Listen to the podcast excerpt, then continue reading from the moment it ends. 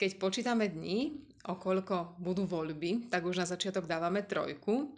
A tie čísla sú podstatné, o nich sa budeme rozprávať dnes s Mariánom Viskupičom, členom parlamentného finančného a rozpočtového výboru. A budeme sa rozprávať o tom, že vláda takto na sklonku svojho vládnutia ešte chce byť za dobrú a za peknú. A ešte na poslednú chvíľu rozdala investičné stimuly.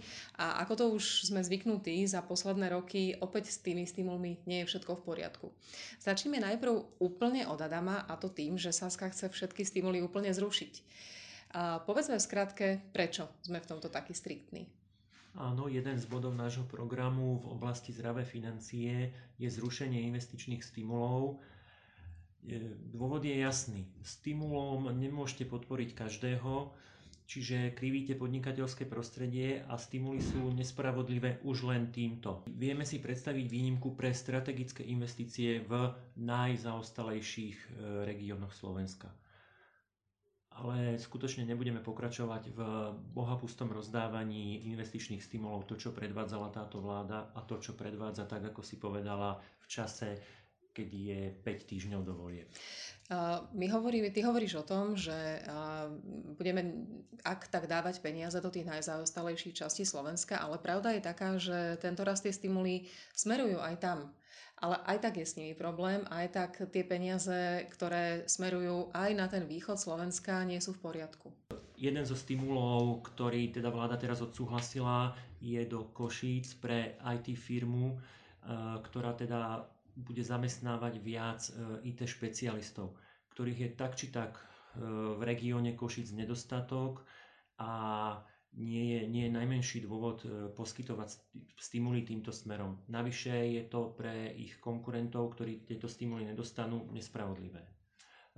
Takisto ďalší, ďalší z poskytnutých stimulov je pre firmu v Michalovciach, ktorá, ktorá teda chce rozšíriť sladovňu a a chce, chce iba päť, päť pracovných miest vytvoriť, kde vychádza skutočne na jedno vytvorené pracovné miesto dotácia vyše sto tisíc eur, čo je čokoľvek len nie správne, správne využitie investičného stimulu. Problém so stimulmi je aj ten, že uh, tie pracovné miesta trvajú, kým ten stimul tečie a veľmi často sa potom stáva, že ako náhle prestanú politici podporovať tieto nové pracovné miesta, tak oni zanikajú. Podnikatelia nemajú veľmi dôvod alebo, alebo nemajú ako udržiavať takto umelo tú prácu. Áno, toto je ďalší z dôvodov, prečo ich investičné stimuly nie sú dobré. Skutočne čokoľvek, čo sa do, do ekonomiky akoby umelo pumpuje, tak má veľkú tendenciu skončiť, keď skončí samotný stimul.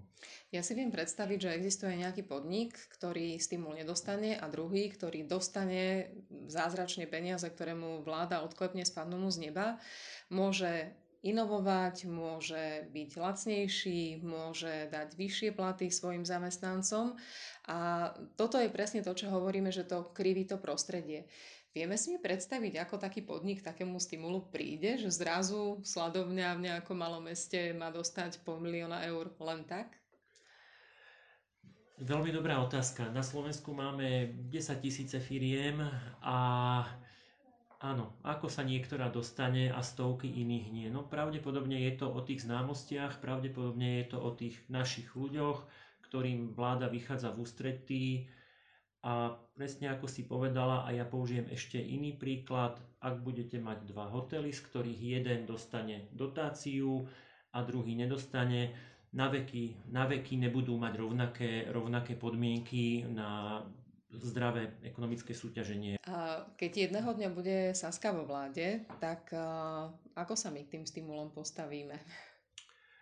Tak ako hovoríme v programe, e, ekonomické alebo investičné stimuly nebudeme poskytovať a budeme veľmi, veľmi zvažovať pre skutočne strategické investície a skutočne do najzaostalejších regiónov Slovenska.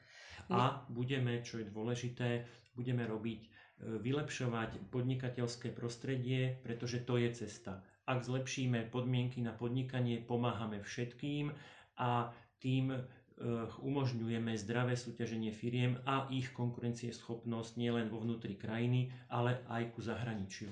neodplašíme tým podnikateľov a zamestnávateľov, keď takto rovno hovoríme, že nemôžu čakať na žiadne peniaze, ktoré by im len tak spadli? Ja si myslím, že slušní podnikatelia a slušné firmy zo všetkého najviac ocenia predvídateľné podnikateľské prostredie a jasné pravidlá. My ešte máme pre regióny ďalšie plány, a to napríklad podporu pre tých, ktorí tí, čo odišli a vrátia sa domov, alebo podporu na úľavy na daní z vozidiel, alebo nejaké zľavnené cestovné práve v tých najchudobnejších regiónoch. Čiže nebudeme tak, ako to doterajšie vlády robili, že liať tam peniaze a tváriť sa, že tým niečo riešime, ale budú to naozaj riešenia spravodlivé pre väčšinu ľudí, ktorí tam bývajú. Presne tak. Dôležité je vytvárať podmienky, priaznivé podmienky pre všetkých.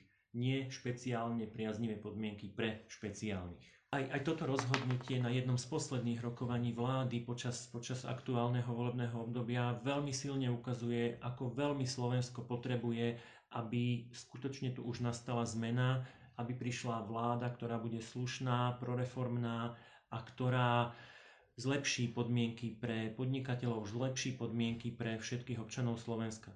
Chvíľku to trvať bude, ale ak dostaneme od voličov šancu, urobíme všetko preto, aby sa na Slovensku oplatilo pracovať, podnikať a žiť. Ďakujem veľmi pekne.